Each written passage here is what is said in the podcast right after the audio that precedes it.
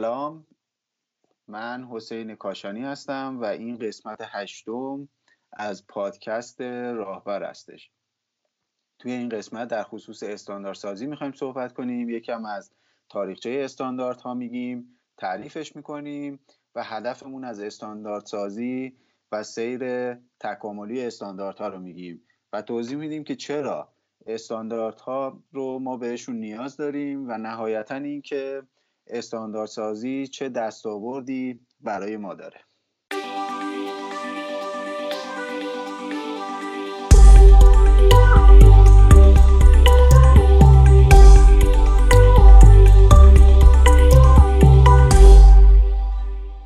سلام منم فرشید عزیزی هستم. این قسمت هشتم رو در اردیبهشت ماه 99 داریم ضبط می‌کنیم. در دوران برزخی کرونا که مشخص نیست پسا کروناست درون کروناست یا حالا چه وضعی داریم.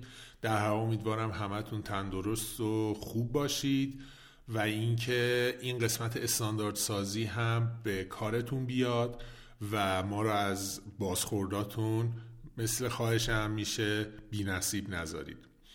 همونجور که حسین گفت ما استانداردسازی رو می‌خوایم این قسمت صحبت بکنیم و برای آغاز کار تصمیم گرفتیم که یه اشاره خیلی کوچیکی به تاریخچه یه مبحثی هستن به نام استانداردسازی بپردازیم که اینجور که توی آثار تاریخی اومده میگن که ایرانیا بابلیا مصریا و کلا تمدنهای خاورمیانه نقش خیلی پررنگی در درست کردن استانداردها داشتن.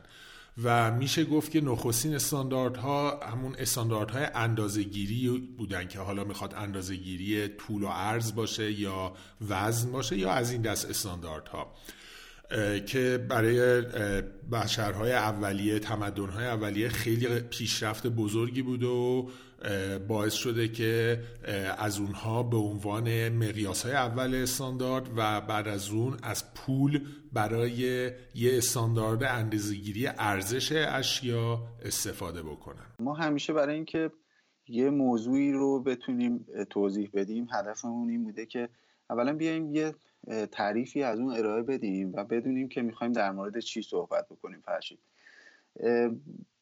الان می‌خوایم که یه تعریف کوچیکی از استاندارد داشته باشیم. از چند تا جنبه مختلف بیایم این رو تعریف بکنیم و ببینیم که استانداردها چی هستن. از منظر اجتماعی اگه بخوایم بگیم می‌تونیم بگیم که اون چه که بر اساس یه قراردادی هست بر اساس سنت قانون و یا نمونه‌ای که به عنوان سرمشق می‌باشه رو بهش میگیم استاندارد. از نظر فنی تعیین کیفیت یک کالا یک خدمت و مشخصات مطلوب همون کالا و یا خدمت رو می‌تونیم بگیم بهش استاندارد. در واقع استانداردها چیزی هن که دارای یک نظمی هستند دارای یک معیاری هستند و رعایت در واقع حد و فاصله اون اندازه ها و معیارها هستند. اگه بخوایم یکم زبون ساده تری بگیم می‌تونیم بگیم که استانداردها یک زبون مشترکن. برای اینکه ما بتونیم با همدیگه صحبت بکنیم. وقتی ما در مورد یک واحدی به اسم متر یا یک واحدی به اسم سانتی متر وزنها گرم کیلوگرم صحبت می‌کنیم توی ذهنمون یه ابعاد یه اندازه‌ای داریم. یعنی قبل از اینکه بشر یه چیزی به اسم یک متر رو اختراع بکنه قبلش احتمالا چیزی به اسم یک متر وجود نداشته. فکر می‌کنم که الان این واحد اندازه گیری مثلا در خصوص اندازه گیری همین اندازه متر یه سنجه داره که توی یه موزه توی انگلستان داره نگهداری میشه. یعنی یک متر رو اومدن با هم قرار گذاشتن. گفتن از این نقطه آ تا این نقطه ب میشه یک متر. یعنی استانداردها هیچ چیز غیر از این قراری که ما بین همدیگه می‌ذاریم. تا بتونیم باش با از اون استفاده کنیم و با هم صحبت کنیم در واقع نیستش. چیزی غیر از این نیستش. ما توی ایران هم که خب در واقع اینو زیاد شنیدیم اون آرم معروف استاندارد رو که روی یک سری کالا هستش و قبلا خاطرتون احتمالا هست که بارها و بارها توی تبلیغات تلویزیونی پخش می‌شد و که یه اصطلاحی بود که می‌گفت علامت استاندارد نشان مرغوبیت کالاست. ما استاندارد رو از اونجاها توی ذهنمون داریم و در واقع باهاش آشنا شدیم. حالا بعد اینکه این استاندارد رو تعریف کردیم یه گریزی هم بزنیم ببینیم استاندارد سازی چیه؟ استاندارد سازی در واقع فرایندیه که توی اون با استفاده از یک سری الگوهای ثابت و تکرارپذیر که می‌تونه به تولید محصول یا خدماتی با یک کیفیت مشخص بیانجامه و ارزشی و افزوده بکنه به سازمان ما. که همه اینها با در نظر گرفتن یک سری عاملهای تاثیرگذار و سازنده هستند رو بیاد در کنار هم مستند بکنه بهش میگن استاندارد سازی. خب حالا بعد از اینکه این تعریف استاندارد رو خیلی گذری باهاش آشنا شدیم درسته که توش یه جورایی میشه از هدف استاندارد سازی هم پی برد چی هستش. ولی اگر بخوایم به صورت جداگانه هم هدف رو از این انجام کار استاندارد سازی بدونیم در استاندارد سازی هدف ما یک پارچه کردن همه مکانیزما و کارهای انجام شده در یک سازمانه. یعنی اینکه از نقطه آغازین که حتی می‌تونه بیرون از حوزه فیزیکی سازمان باشه مثل بحث تامین که ما یه سری استانداردهایی برای کیفیت تامینمون تامین کنندگانمون که باید چه ویژگیهایی داشته باشن داریم تا باز دوباره بیرون از حوزه فیزیکی سازمان که می‌تونه خدمات پس از فروش باشه که بسیار هم نقطه پررنگیه برای داشتن استاندارد و بسیار حساسه چون یه جوری ویترین سازمانه تو میشه گفت در خیلی جاها بحث خدمات پس از فروش.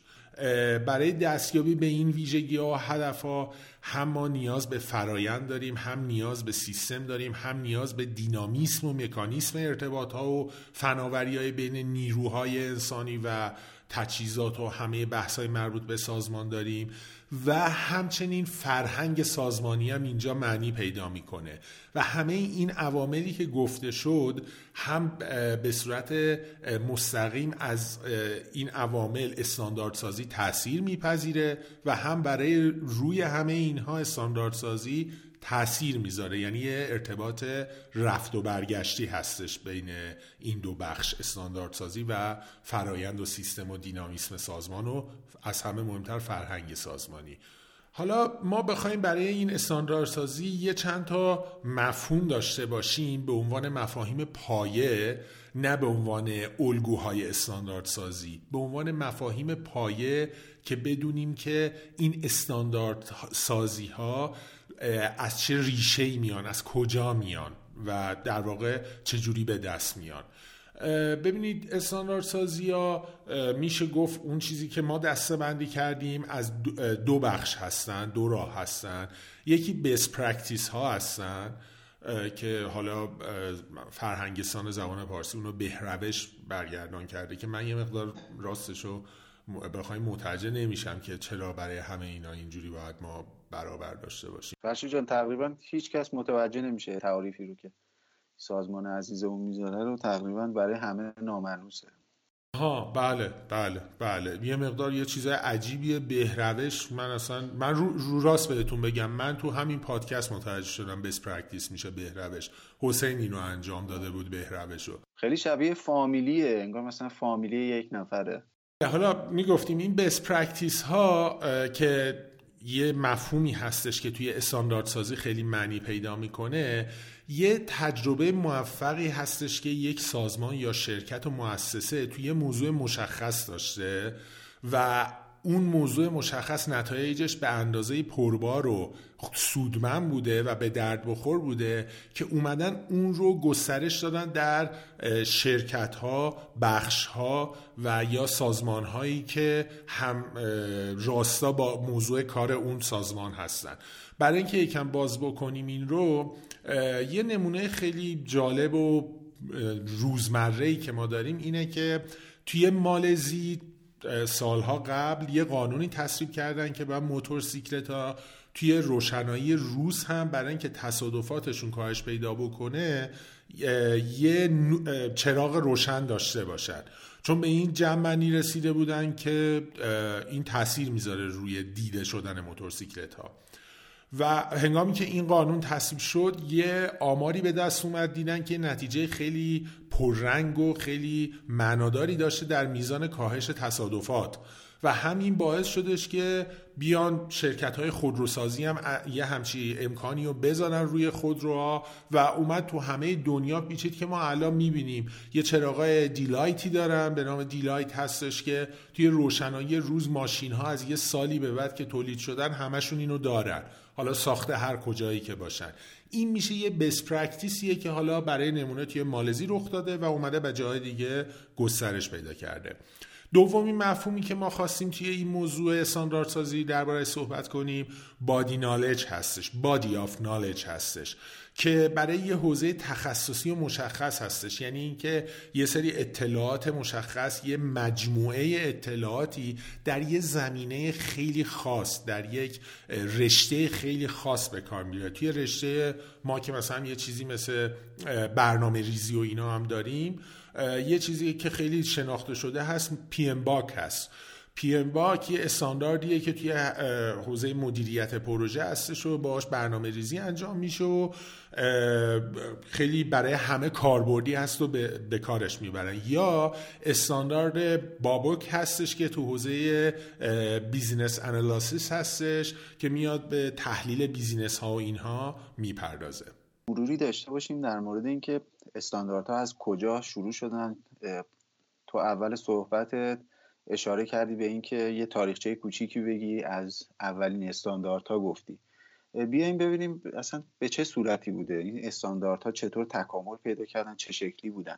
همونطور که گفتی اولین استانداردها استانداردهای اندازه‌گیری بودن. بعد بشر به این فکر افتاد که برای اینکه بتونن اون زبان مشترک رو داشته باشن بیان از استانداردهای محصول هم استفاده کنن. یعنی می اومدن چیکار می‌کردن؟ یعنی می اومدن مشخصات یک چیزی رو تبیین می‌کردن می اومدن تعریف می‌کردن. یعنی چیکار می‌کردن؟ می اومدن می‌گفتن که ما یه صنعتی رو داریم از 1700 800 این صنعت بشر بهش دست پیدا کرده شروع کرده به رشد کردن. محصولات متنوع کالاهای متنوع اختراعات متنوعی تولید شده. ما چطور بیایم این تکنولوژی و فناوری رو برای اینکه همه اون تولید کننده ها تامین کننده ها پیمانکاران بتونن با یه زبون مشترک با هم صحبت بکنن چی کار بیایم بکنیم؟ اومدن استانداردهای محصول رو طراحی کردن. یه مثال کوچیکش رو مثلا اگه بخوایم بزنیم مثلا شما درب پژو 206 رو از یه ورق فولادی تولید می‌کنید این ورق فولادی مشخصاتی داره که کارخونه سازنده به پیمانکار میده و پیمانکار اون ورق رو خریداری می‌کنه با اون مشخصات محصولی که توی استاندارد X آورده شده و شروع می‌کنه اون رو تولید کردن. یعنی اگه بخوایم بگیم توی یه حالت ایدئال این چه حسنی می‌تونست داشته باشه؟ توی ایران تولید بشه توی اسپانیا تولید بشه ترکیه یا برزیل که پژو اینجا کارخونه داره فرقی نمی‌کرد تو کدوم یکی از اینا تولید بشه چون پژو می‌تونست این اطمینان رو داشته باشه که دری که می‌خواد روی ماشینش سوار بکنه چون از در واقع اون پیمانکار از یه استاندارد مشخصی که پژو بهش داره استفاده می‌کنه می‌تونه مطمئن باشه که دقیقا اون چیزی که می‌خواد رو می‌تونه خروجی بده. این با در نظر گرفتن ثابت بودن بقیه فاکتورهاست. وگرنه خب خیلی از عوامل می‌تونه تاثیر داشته باشه. بعد از این استانداردهای محصولی یه استانداردهای دیگه ای رو بشر با توجه به اینکه یه خورده صنایع رفتن به سمت با مدیریت بهتری اداره شدن و مدیریت خیلی خیلی پررنگتر شد توی کارایی و خروجی این محصولات در واقع اومدن استانداردهای مدیریتی رو که یه نوع متفاوتی از استانداردها هستن و نگاه دیگری دارن و توسعه دادن. که میان در واقع این استانداردها برای مدیریت کردن یک سری فرایندها فعالیتها و سیستمها یه راههایی رو خط مرزهایی رو خط مشایی رو ارائه میدن که می‌تونیم از معروف ترین استانداردهایی که خیلی همون می‌شناسیم و اسمش رو شنیدیم استانداردهای سازمان ایزو رو نام ببریم که حالا جلوتر در موردشون توضیح میدیم و شما یه مقداری باهاشون آشنا میشین. حالا با این توضیحاتی که من دادم احتمالا می‌تونید چه تعداد استاندارد داریم یعنی ما هر کالایی رو که جلومون هستش یا داریم ازش, ازش استفاده می‌کنیم احتمالا با تعداد زیادی از استانداردها در واقع از, از تعداد زیادی استاندارد استفاده شده تا این محصول جلوی ما قرار بگیریم می‌تونیم از استانداردهای بهداشتی و زیست محیطی نام ببریم تا استانداردهایی که به تولید کننده میگن که یه محصول رو چطوری و با چه جنسی تولید بکنه. در واقع شاید بتونیم بگیم که دنیای استانداردها می‌تونه به مراتب بزرگتر از تعداد محصولات و خدماتی باشه که ما توی اطرافمون داریم می‌بینیم و از اونها استفاده می‌کنیم. حالا ما بخوایم در مورد اینکه این بستر نفوذ استانداردها هم یه مقدار صحبت کنیم. و یه دستبندی تو این که تا چه اندازه هر استانداردی تو چه سطح و بستری به کار میره صحبت بکنیم می‌تونیم یه دستبندی داشته باشیم که دنبالش من می‌خوام اینا رو با شما در میون بذارم در صحبت بکنم. یه استانداردی هستش که در سطح شرکت های تولیدی هستش و این استانداردها می‌تونن در زمینه تولید محصول، انبارش، کنترل کیفیت و همه این موضوع به کار برن و معمولا همه کارخونه حالا بسته به اینکه در چه صنعتی حوزه فعالیتشون هست و کارگاه تولیدی از این استانداردها بهره می‌برن و استفاده می‌کنن. مانند مثلا استاندارد انجمن جوشکاری آمریکا که می‌تونن کارخونه ها جایی که بحث جوشکاری و این موضوع رو دارن توی سطح تولیدشون به کار ببرن. یا تو زمینه کنترل کیفی ما یه استانداردهایی داریم که مال کارخونه وستینگ هاوس آمریکاست. یکی از سختگیرانه ترین استانداردهای کنترل کیفی برای ارتش امریکا هست. همچنین کارخانه و مجموعه تویوتا ژاپن استانداردهای خیلی شناخته شده ای داره تو زمینه کیفی که اینا همه تو واحدهای تولیدی به کار می‌بره. بعد از اون یه بحث دیگه ای که پیش میاد ما یه سری استانداردهای ملی داریم. تو هر کشور برای اون کشور به کار میره. مثل استانداردهای نودگانه خودرویی که در ایران هستش که باید همه خودروسازا از اون پیروی بکنن. یا یه سری دوباره استانداردهای دیگه ای داریم که بیشتر به قول معروف توی جایی توی بستری توی کشوری با اینکه حالت ملی داشتن استفاده شدن ولی انقدر نتایج خوبی داشتن که گسترش پیدا کردن به جاهای دیگه. مثل استاندارد ملی آمریکا ANSI یا استاندارد آلمان که در زمینه صنعت خیلی پیش رو مسلما همه می‌دونن شناخته شده است به نام دین یا DIN و که تو صنعت خودرو هم خیلی به کار میره و خیلی شناخته شده هستش. و برای نمونه میشه استانداردهایی مثل استاندارد انگلستان هم که معروف هستش BSI نام برد که اینا با ملی بودن ولی گسترش پیدا کردن در سطح جهانی. یه سری استانداردهای منطقه‌ای داریم که بیشتر بر پایه یه سری ارتباطات و قراردادهای سیاسی شکل گرفته. مانند استانداردهای منطقه اتحادیه اروپا یا یه سری هستش مربوط به استانداردهای امریکای شمالی بین مکزیک و امریکا و کانادا. اینا بیشتر استانداردهای منطقه‌ای هستند و یه سری استانداردهای دیگه ای هم داریم که به قول معروف تشویقی هن و دولت ها دارن خیلی تشویق می‌کنن که صنایع درگیر با اون استانداردها که از اون استانداردها پیروی بکنن رایت بکنن. مانند استانداردهای سبز و محیط زیستی که خب برای شرکت هایی که اینا رو رعایت بکنن هزینه زا هستش. ولی خب پیامدهای خیلی خوب داره و می‌تونن مثلا تخفیف های مالیاتی بگیرن یا یه سری مشوقه ها و وام ها و بسته به منطقه که هستن سودمندی های گوناگون داره برای اون شرکت ها و منطقه. و حالا جالبیش اینه که شاید به چشم همه ما نیاد ولی ما حتی تو مسائل دینی هم استاندارد داریم. استانداردی که نه استاندارد چند رکت نماز بخونیم نه. استانداردی داریم که میایم به کار می‌بره توی موضوعات روز. مثل استاندارد غذای حلال که من حتی اینو مطمئن نیستم ولی فکر می‌کنم این هم نخستین بار از صنایع غذای مالزی را افتاد. ولی مطمئن نیستم در این باره. که اومدن یه برند سازی کردن که حلال بخوره روی محصولات که کشورهای اسلامی هم به این پیوستن و این خودش یه استاندارد هستش. و حالا به غیر از این استانداردهای کلی که گفته شد می‌تونیم حتی توی دپارتمان ها و بخش های گوناگون یک شرکت و یک سازمان استاندارد داشته باشیم. مانند استانداردهای مالیاتی و استانداردهای مالی.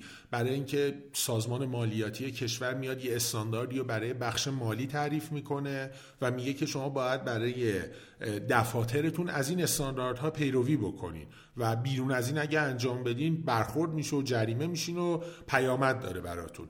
و این هم خب دوباره میشه یه بستر دیگه ای که خیلی تخصصی میاد روی یه دپارتمان تنها معنی پیدا می‌کنه و مشخص میشه.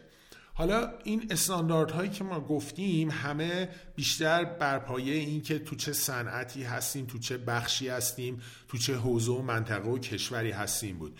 ولی خب برای اینکه اینا یه نظمی پیدا بکنه برای نخستین بار در سال 1947 در ژنو سوئیس سازمان بینالمللی استاندارد برپا شد راه اندازی شد که یه سازمان غیر دولتی هستش که هر کشورم توش یه نماینده داره و ایران هم سال 1339 یا 1960 میلادی بهش پیوست و از اون موقع یه نماینده هم ایران داره و جالبیش هم اینه که هفت سال پیش از این موضوع یعنی سال 1332 ایران سازمان استاندارد خودش رو راه اندازی کرده. و حالا این استانداردهایی که در زمینه این موضوع سازمان بینالمللی استاندارد میشه بهش اشاره کرد که سایتشون هم هست iso.org iso.org اینه که یه سری خب استانداردها تو زمین های خیلی جور و جور داره ولی سه دسته سه خانواده در واقع از استانداردهای خیلی شناخته شده ای که داره و خیلی پرکاربرد هست که احتمالا یه سری هاشم به ویژه 9000 رو شاید توی آگهی ها و این ور اونور خیلی ها دیده باشن. اینه که یک، یه سری استاندارداش هست ایزو 9000 که حالا ورژن سال و اینها هم داره که ما دیگه واردش نمیشیم. و 9001 هستش که در زمینه سیستم های مدیریت کیفیت هستش. ایزو 27001 هستش که در زمینه استانداردهای حوزه سیستم مدیریت امنیت اطلاعات و آیتی هستش و ایزو 14000 که در زمینه محیط زیست کاربرد داره برای سازمان ها البته فرشید من یه نکته ای رو بگم و اونم این هستش که ما توی قسمت ششم این پادکست که قسمت ویژه ما بود و با توجه به اوضاع کرونا اومدیم یه قسمت ویژه ای رو در مورد دورکاری و تداوم کسب و کار دادیم. توی اون قسمت اگه خاطرت باشه یه گریزی هم زدیم به استانداردهای این حوزه. یعنی اگر کسایی که دارن ما رو گوش می‌کنن علاقه داشته باشن به این حوزه می‌تونن قسمت ششم رو که ما اومدیم و یه خیلی خلاصه و کوتاه در مورد استاندارد ایزو 22301 که در خصوص تداوم کسب و کار هست یه توضیحاتی دادیم. اگه دوست داشته باشید می‌تونید اون قسمت رو هم گوش کنید. بهتره که برین اون قسمت رو هم گوش کنین. قسمت جالبیه. قسمتیه که یه مقدار متفاوته به خاطر اینکه هم از نگاه دینامیسم و ارتباطات سازمانی که توی این حالت کرونا دورکاری به کارمون میاد صحبت کردیم. هم اشاره به همین استانداردهایی که در این زمینه هست داشتیم و مفصل دربارش حرف زدیم.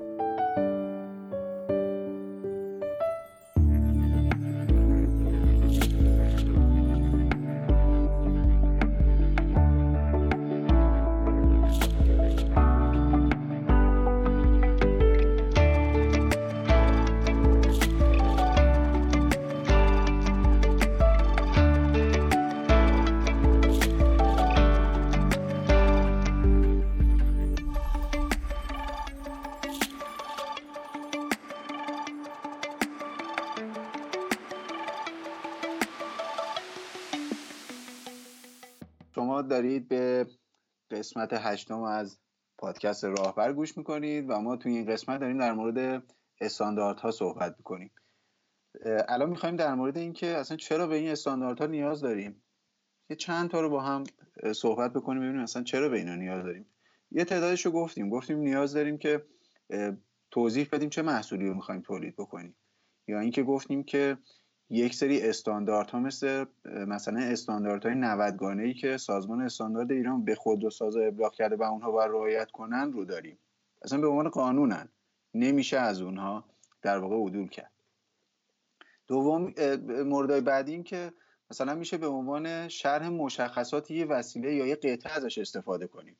که اینم توضیح دادیم. فرام ورق فولادی باید این مشخصات رو داشته باشه تا بتونه بشه در به یه پژو 206 یا اینکه اطمینان داشته باشیم از اینکه یه کالا واقعا چقدر برای ما مناسبه و اینکه شیوه انجام یک فرایند یا خدمت رو بتونیم مشخص بکنیم.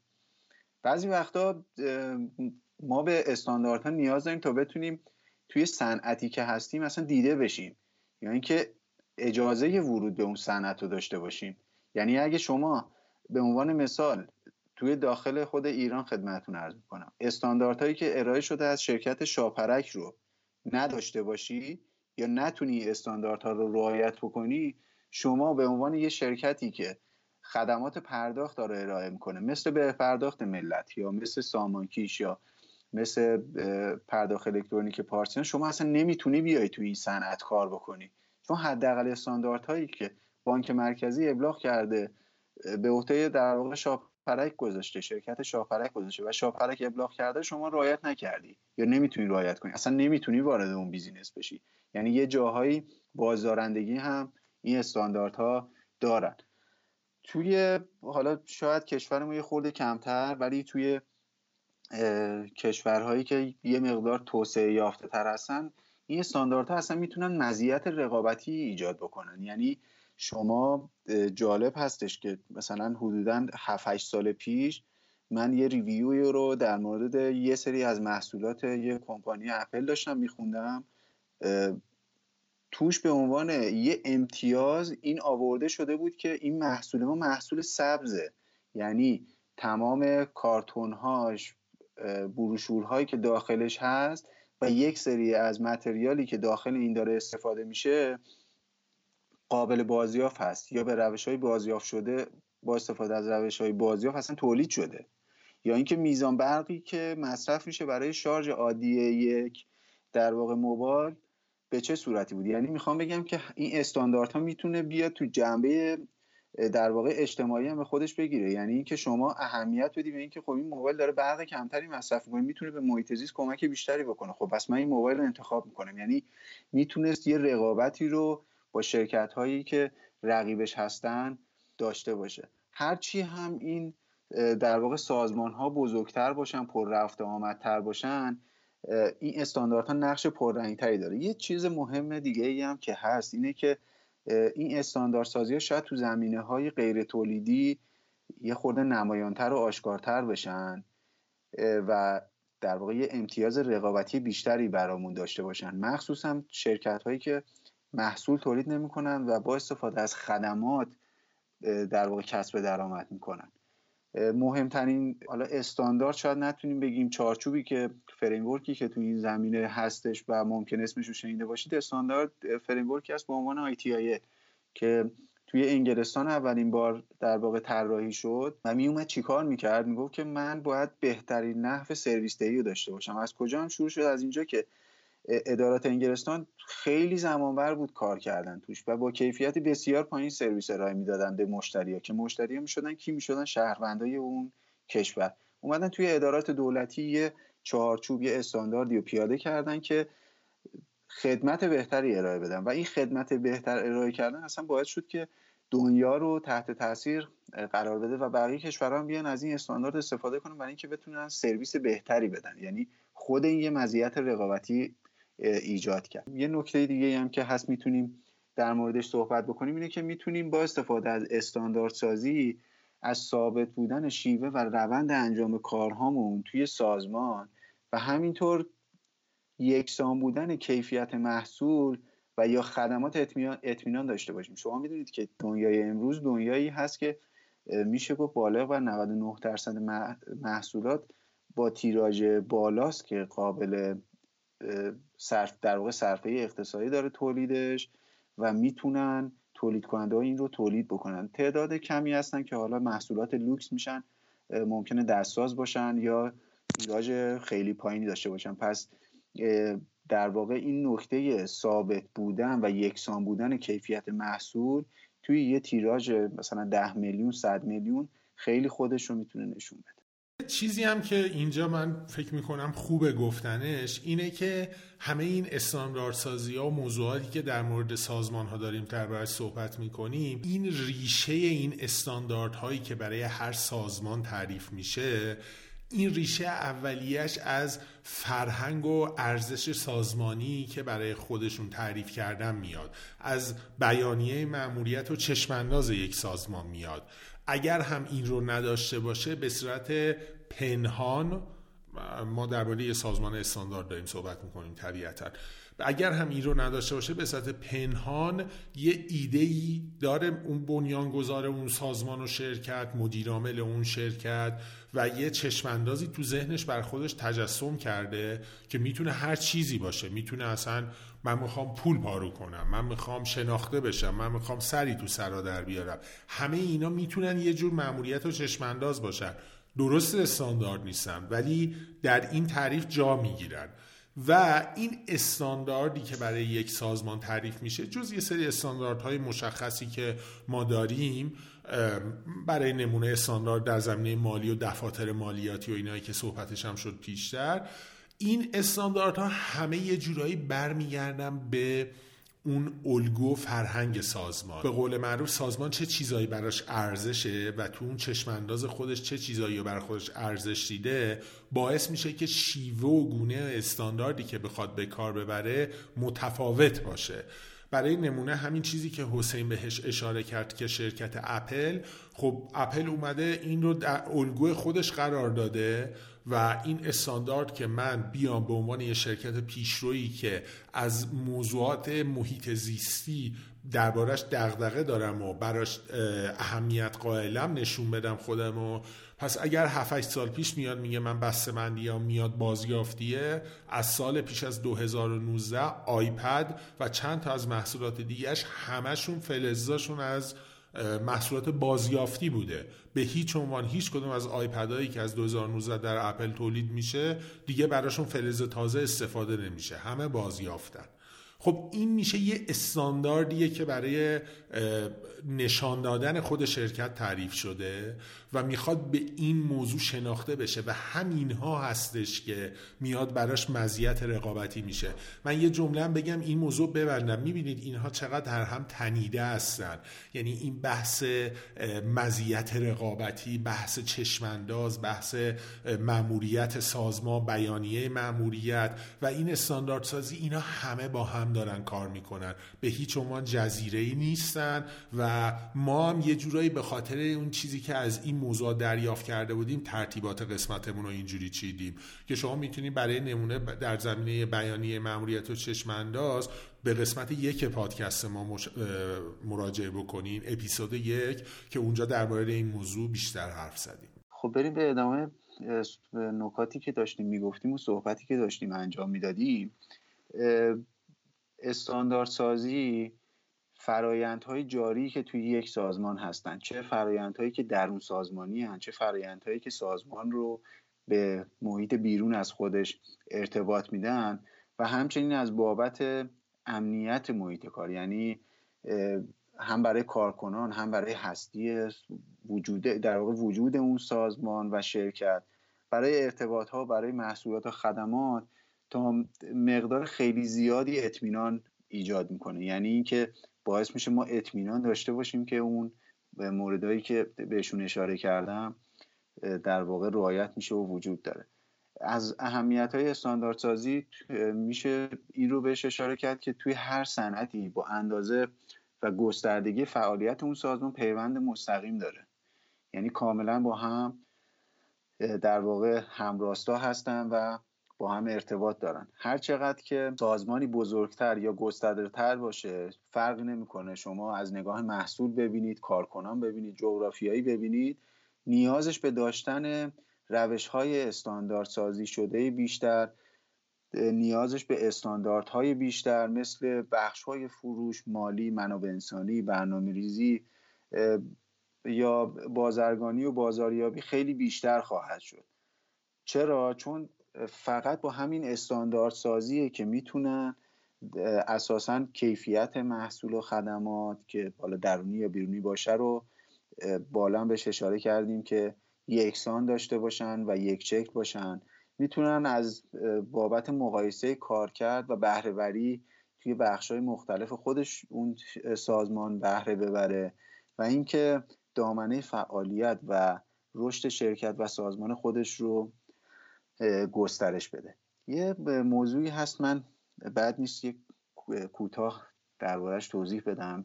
این استانداردها یه جورایی خیلی عام هستن. یعنی فرقی نمی‌کنه که الان ما توضیح دادیم گفتیم که یه سازمان بزرگتر ممکنه نیاز به چیزهای بیشتری داشته باشه. یعنی اینکه سازمان کوچکتر نیاز نداره. نه اصلا اینطور نیستش. سازمان های کوچکتر هم همینطور. به خصوص استانداردهایی که سازمان استاندارد یا ایزو که فرشید بهش اشاره کرد منتشر می‌کنه. استانداردهایی هستن که اصلا خود استاندارد هم به اینا اشاره می‌کنه. میگه فرق نمی‌کنه. شما شرکتتون دو نفرن یا دو هزار نفرن. فرق نمی‌کنه که چند تا شعبه دارید یا یک شعبه دارید. فرق نمی‌کنه که سوپرمارکتی سر کوچه هستید یا اینکه یه شرکت خیلی بزرگ و معروف مثل اپلید. همه این سازمان ها اگر بیان از این استانداردها استفاده کنن یه حد اقل افزایش بهرهوری افزایش کیفیت با توجه به اون استانداردی که استفاده می‌کنن رو حداقل خواهند داشت.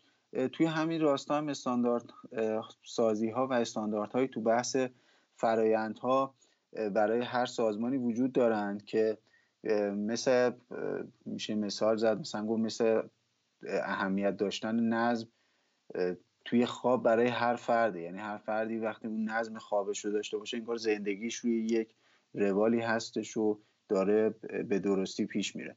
و اگه دارای الگو و چارچوب مشخصی نباشه اون فرد اون سازمان آسیب می‌بینه. بحث دیگه ای که در زمینه استانداردسازی به عنوان میشه گفت بحث پایینی بهتره بکنیم اینه که استانداردسازی حالا انجام که میشه تو چه بسترهایی تو چه زمینه هایی می‌تونه تاثیرات خودش رو بگذاره. کجاها از بودن این استانداردسازی بهرهمند میشن؟ به صورت کلی ما چیزی که دسته بندی کردیم اینه که استانداردسازی تو سه بخش می‌تونه تاثیرگذار باشه. یکی خود سازمان یعنی درون سازمان. یکی مصرف کنندگان محصول و خدمات سازمان هستش که در واقع مشتری های سازمان میشه. و دسته آخرم فناوری های جاری در سازمان هستش. حالا هر کدوم از اینا رو بخوایم یکم باز بکنیم. برای خود سازمان دستاوردی که داره و نقطه اثری که داره اینه که باعث میشه که بخشای گوناگون یه استانداردهای مشخصی داشته باشن و این استانداردهای مشخص هنگامی که توی هر کدوم از بخشها جا میفته غیر از اینکه نیروها می‌دونن نیروهای درون خود اون سازمان که مشغول به کارن می‌دونن که باید با چه اصول و چارچوبی جلو برن و کاراشون رو انجام بدن یه بحث خیلی مهم دیگه ای هم که داره همونه که جلوتر بهش اشاره شد و اونم مزیت رقابتیه که برای خود سازمان پدید میاره. یعنی چی؟ یعنی اینکه اگر استاندارد سازی نباشه که ما در سطح بخش ها استاندارد سازی گوناگون کرده باشیم و توی پرانتز هم بگم سیستم و فرایند هم این موضوع نیاز داره ها. باز دوباره این ارتباط این قسمت ها بخش ها با هم اینجا پررنگه. حالا پرانتز بسته. ولی این اگر ما استانداردسازی رو در سطح بخش های گوناگون نکرده باشیم ما صرفا فرض کنیم محصول ما یک موتورسیکلت هستش. مثل خیلی شرکت های موتورسیکلت سازی که امروز ما توی همین ایران خودمون داریم که آخرین آمار من بگم 120 شرکت هم, هم یه مدل موتور تولید می‌کنن. حالا اینا انگامی که دسته بندی نشده باشه و در سطح بخش نیامده باشه شما تنها ادعایی که می‌تونین بکنین تنها مانوری که می‌تونین بدین برای اینکه مشتری ها رو به سمت خودتون بکشین اینه که بگیم محصول ما کیفیتش خوبه. همینو بس. هیچ چیز دیگه ای نداریم بگیم. حالا اینکه درون سازمانتون چجوریه چی کار داریم می‌کنین و استانداردی دارین ندارین و اینا چیزی نداریم برای ارائه. اما اگر در سطح بخش ها و سیستم هایی که در سازمان هستش استاندارد سازی بشه سوای اون که همونجور که اشاره شد خود نیروها می‌دونن که چه چارچوبی داره سازمان و چه روند و فرایند و دینامیسمی داره سازمان سوای اون شما می‌تونین بیاین بگین که ما هم محصول خوبی داریم تولید می‌کنیم هم خدمات پس از فروشمون خوبه هم تامین مواد اولیه‌مون برای نمونه از فلان فلزی هستش که مقاومتش در برابر گرما و فشار و چی و چی و چی بالاست. کمترین آلودگی رو داره برای محیط زیست و کمترین پسماند رو تولید می‌کنه. و در نتیجه ما می‌تونیم ادعا کنیم که مثلا تونستیم توی بحث استانداردسازی و ایزو 14000 جلو بریم و خیلی چیزای تو تعمیرمون جلو بریم و خیلی بخشای دیگه. می‌بینین یعنی یه همچین موضوع ساده ای باز دوباره باعث میشه که شما یه مزیت رقابتی داشته باشید از هم برای رقبا هم یه امتیاز برای نیروهایی که درون خود سازمان مشغول به کار هستن. دومی موردی که داره اینه که در زمینه مشتری های سازمان مصرف کنندگان حالا کالا یا خدمات این استاندارد سازی می‌تونه یه امتیاز باشه. یعنی اینکه اونها می‌تونن به دلیل بودن استاندارد جاری بودن استاندارد در یک سازمان نیازهای خودشون و مشکلاتی که دارن حالا با محصول یا خدمات بدونن که باید در کدوم بخش و در کجا اینها رو پیگیری بکنن. ببینید اینا شاید خیلی چیزای ساده ای به چشم بیاد و به نظر بیاد و به گوش بیاد اما نبود این استاندارد باعث میشه که یه من مشتری هنگامی که یه موضوعی دارن در مورد همون موتورسیکلتی که نمونه گفتم اگر استاندارد نباشه در سازمان گیج بشم. من مشکل دارم در زمینه پرداخت شرایطی. من موضوع دارم در زمینه مشکل دارم در زمینه مکانیکی این محصولی که خریدم. در بحث تحویل محصول در بحث خدمات پس از فروش لوازمی علکی بریم تا پایانش. خب؟ اگر سازمان استاندارد نداشته باشه بارها برای ما که تو ایران زندگی می‌کنیم پیش اومده. زنگ می‌زنی شرکت هم به نظر میاد خیلی شرکت درست حسابی و بزرگ و به اصطلاح خودمون خفنیه. ولی شما زنگ می‌زنین بهش شما با کی مثلا برای این موضوعتون آخرین بار با کی حرف زدین؟ کی کار شما رو پیگیری می‌کنه؟ حالا بذاریم به فلانی وصل بکنم ببینیم به جایی می‌رسه یا نه. یعنی می‌دونین چیه؟ چون هیچ استانداردی نیست تو سازمان که اگر یک مشتری برای این موضوع مشخص تماس گرفت باید با کدوم بخش صحبت بکنه؟ همه این موضوعات پیش میاد. همه این دردسرا پیش میاد که ما هممون روزمره داریم باهاش سر کله می‌زنیم. چه تو بحث دولتی چه تو بحث خصوصی. آخرین بخشی که من می‌خوام صحبت بکنم اینه که فناوری های جاری در سازمان متحول می‌کنه بودن استاندارد سازی. چجوری ببینید شما میان یه استانداردی تعریف می‌کنین با دوباره توی پرانتز نسبت به همون فرهنگ و چشمانداز و بیانیه معمولیتی که بر خودمون تعریف کردیم. پرانتز بسته. میایم یه دونه برای خودمون یه استانداردی تعریف می‌کنیم که ما می‌خوایم در جایگاه شرکتی که در فلان موضوع در حال فعالیت هستش به این شکل دیده بشیم. اینجور به نظر بیایم در برابر مشتریامون. ما رو با این ویژگی بشناسن. با کیفیت محصولمون خدماتمون یا حالا هر چیز دیگه ای خب حالا برای اینکه شما به این هدفتون برسین به این موضوع بتونین دست پیدا بکنین نیاز به یه سری پیش نیازها دارین. نیاز دارین که یه سری بستر براتون فراهم باشه تا بتونین یه همچی کیفیت خدمات و محصول یا حالا هر زمینه کاری دیگه ای که دارین رو بتونین به مشتریاتون ارائه بدین. یه چیز خیلی ملموستری که برای خود من فکر می‌کنم این بحث رو می‌تونه یکم بهتر روشنش بکنه پیش اومده. من تو یکی از شرکت هایی که کار می‌کردم تا پیش از اینکه بیان سیستم و استانداردسازی تو اون شرکت راه بندازن اینجوری بود که یه نرم افزار داشتن خیلی نرم افزار ساده ای هم بود. برای اینکه بیاد ثبت سفارش بشه و اینکه خب بره برای کارخونه که ما از این محصول این تعداد برای فلان جا می‌خوایم و تا پایانش و یه نسخه مالی هم بود که چقدر مثلا پول اومده و کی واریز شده و همه این داستان ها اما این تا هنگامی کار می‌کرد این نرم افزار که این استاندارد سازی در سطح سازمان تعریف سیستم تعریف فرایندها و هر موضوعی که در این زمینه بود انجام نشده بود. تا اینکه سازمان تصمیم گرفت و منم پیش از این موضوع خیلی درگیر این نبودم. یعنی همگام با اومدن این تحول فکری در سازمان منم جذب اون سازمان شدم. که این این موضوع پیش اومد که ما می‌خوایم سیستم داشته باشیم در سازمان. نیاز و پیش نیاز سیستم داشتن فراینده و پیش نیاز نه پیش نیاز برای کار کردن این دوتا ما نیاز به استاندارد داریم و باید رونده و فرایندامون استاندارد سازی بشه سیستمون استاندارد سازی بشه. هنگامی که این پیش اومد مشکلات اون نرم افزار کهنه زد بیرون. مشخص بود نمی‌تونه پاسخ خوب باشه به این نیازهای تازه. در یه بازه بسیار کوتاهی سازمان به تکاپو افتاد برای اینکه یه نرم تازه تهیه بکنه. برای اینکه بتونه به این استانداردهایی که برای خودش تعریف کرده پاسخگو باشه و بتونه این کارا رو انجام بده. ولی تا پیش از اینکه این استانداردها برای سازمان تعریف بشه اینا همه پنهان بود. یعنی اون اوایل اینجوری بود که خب مثلا چه مدیرعامل چه هر کسی که از گذشته بود اینجوری خب این نرم افزار که داره کار می‌کنه نیازی ما نداریم که. چرا؟ چون استانداردسازی نبود. صرفا یه ثبت درخواست بود و بحث مالی و یکم بره به کارخونه که فلان مسئول و اینقدر باید بفرستیم برای فلانی. چون اینا نبودن. در اون اندازه بس بود حالا این می‌تونه. نمونه فناوری به قول معروف نرم افزاری بشه تو سخت افزاری هم همینه ما انگامی که میایم میگیم که ما می‌خوایم که استانداردهای محیط زیستی رو برای خودمون پیاده بکنیم یه استانداردهای ایزو 14000 رو داشته باشیم یا استانداردهای آیتی که هستش داشته باشیم 27001 رو ما داشته باشیم خب این نمی‌تونه با هر بستری اینا انجام بشه. ما مسلما نیاز داریم که پلتفرمامون رو بروز رسانی کنیم. تجهیزات و فناوری های درون سازمان و جاری سازمان رو بروز رسانی کنیم. این دوباره همون جاییه که اثر می‌ذاره.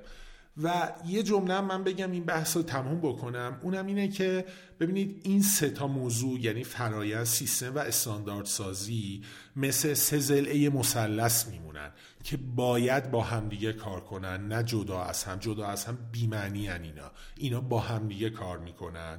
و اینکه این داستان اینکه اینها رو یک بار برای هم میشه میشه نوشت و در سازمان جاری کرد یه اشتباه خیلی بزرگیه. اینا مرتبا نیاز به بازنگری دارن. همون جور که ما تو قسمت پیشین که در زمینه فرایند بودم صحبت کردیم دربارهش اینا هی باید بروزرسانی بشن هی باید بازنگری بشن و از این موضوعی که همگام با نیازها و امکانات و پیشامدهای پیرامون شرکت در روز چه میگذره اینا باید تاثیر بپذیرن هیچگاه نباید وایسه. اینجا یه بحث دیگه ای که به نظرم خیلی مهم هستش اینه که داشتن استانداردسازی به معنی فدا کردن و یا کشتن نوآوری و جور دیگه ای فکر کردن بخش های مختلف سازمان به خصوص واحدهایی مثل بازاریابی نیستش. برعکس خیلی هم باید از این موضوع استقبال بشه و بتونیم نیروها رو به سمت داشتن فکرهای جدید ایده های جدید و ایده های ناب تشویق بکنیم. اما در چارچوب استانداردهای جاری توی سازمان. همچنین اگه جایی هم استانداردسازی یا استانداردهای جاری توی سازمان جلوی انجام دادن برخی از این نوآوری ها رو داره می‌گیره همونطور که چند دقیقه پیش فرشید بهش اشاره کرد باید سازوکاری وجود داشته باشه که بتونه اجازه در واقع فیدبک دادن بازخورد یا همون بازخورد دادن نقد کردن اون استاندارد استاندارد جاری رو توی سازمان داشته باشه و حتما یه سازوکاری براش پیش بینی بشه. همونطور که مجددا اشاره کردیم می‌خوام به عنوان اون حرف پایانی اینو بگم. اونم ارتباط بین سیستم ها فرایندها استانداردهای محصولی و مهمتر از اون مهمتر از اون استانداردهای مدیریتی هست. یعنی بیشترین بحث ما در مورد استانداردهای مدیریتیه و توی سطح بالاتری قرار بگیره نه اینکه استاندارد محصولی استانداردی نیست که کاربرد نداشته باشه یا مهم نباشه. از نگاه مدیریتی ارز می‌کنم که استانداردهای مدیریتی برای ما خیلی مهمتر هستن و قطعا ما توی قسمت بعدی که ایشالا خواهیم داشت می‌خوایم در مورد سیستم ها که صحبت کردیم فرایند ها که صحبت کردیم بیایم یکم در مورد استانداردهای مدیریتی و ارتباط بین اینها صحبت بکنیم. من جداگانه سیستم رو فهمیدم چیه فرایند رو متوجه شدم. حالا استانداردهای مدیریتی هم یه چیزایی ازش شنیدم. خب اینا چطور می‌خوان کمک کنن؟ این مکانیزم چی هستش و چطور به ما کمک خواهد کرد و انشاءالله توی قسمت بعدی که ارائه می‌کنیم در این مورد ها صحبت می‌کنیم و یکم موضوع رو بازتر می‌کنیم. من یه چیزی رو بگم حسین جان. توی این زمینه این که گفتی که منظور از این نیستش که اگه ما استانداردها رعایت بکنیم یعنی نوآوری و بروز بودن و ایده پردازی رو در خودمون بکشیم من راستش همین امروز داشتم یه پادکستی هست به نام هلو ماندی مال LinkedIn گوش می‌کردم. موضوعش طبیعتا مثل خیلی از پادکست های انگلیسی که این روزا همش درباره همین کووید 19 و کرونا هستش بود. این بودش که ما در چه شرایطی باید به قول معروف این قرنطینه و بسته بودن business ها و اینا رو قطع بکنیم و آروم آروم بذاریم جامعه به حالت عادی برگرده. حالا کل پادکست رو من کاری ندارم ولی یه بخشش یه صحبتی بود که با یکی از دست‌اندرکاران یکی از ایالتهای آمریکا داشت صحبت می‌کرد رودایلند رو داشت صحبت می‌کرد که چیکار می‌کنین و اینا. صحبت بر این بودش که خب ما برای اینکه از جلوی این گسترش این کووید 19 جلوگیری بشه و پیشگیری بشه ما نیاز به یه سری کیت های تشخیصی داریم که اینا مردمی که دوچارن رو شناسایی بکنه و این حرفا. و برای این منظور ما باید یه سری استانداردهایی داریم که اینا رو انجام بدیم. و کسایی که نسبت به این موضوع نقد دارن میگن که اگر ما بخوایم از این استانداردها پیروی بکنیم ما اجازه نداریم برای استفاده از این کیت های تشخیصی از تکنیسیان هایی که در سرتاسر سر حالا خاک آمریکا پخش هستن برای تست مردم استفاده بکنم. حتما باید یه سری پیش نیازهایی داره کسی که میاد اینو انجام بده. برفرض دارم میگم. برفرض دارم میگم بعد مثلا متخصص باشه تا بیاد اینو انجام بده. اون تکنیسیان ها صلاحیت لازم رو ندارن برای این کار. و اتفاقا پاسخی که اون مسئول می‌داد به این موضوع می‌گفت کسایی که این ادعا رو دارن می‌کنن قانون رو نفهمیدن. قانون رو از روش خوندن تنها. خب؟ این یعنی این که منظور این نیستش که ما یه استانداردی داشته باشیم که جلو و دست و پای ما رو بگیره نظر ما هیچ فکری بکنیم. نه.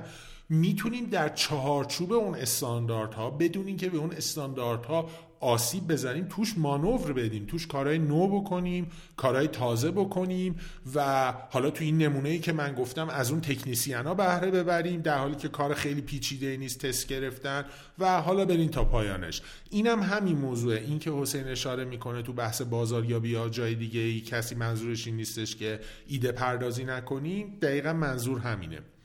به حال من می‌خوام پیش از حسین از شما خدافزی کنم.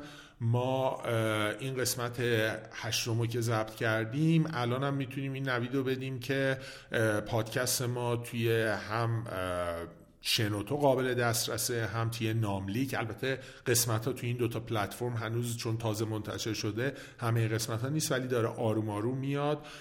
فیدیبو هم خواهیم رفت و امیدواریم اگر مشکلی پیش نیاد توی Spotify هم وارد شیم.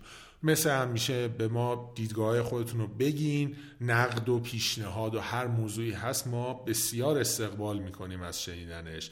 خیلی ممنون. تندرست باشید. خدا نگهدار. من و فرشید پادکست راهبر رو چند ماهی هست که شروع کردیم. آدرس وبسایتمون رو بگم. آدرس وبسایتمون هست راهکست.ir r. A h cast.ir آدرس وبسایت ما هستش. می‌تونید سر بزنید. منو فرشید به خاطر دوران کرونا. هر کدوم از خونه های خودمون داریم. این قسمت رو مثل چند قسمت قبل ضبط می‌کنیم. منم از شما خواهش می‌کنم که اگر پادکست رو گوش می‌کنید حتما به ما فیدبک بدید.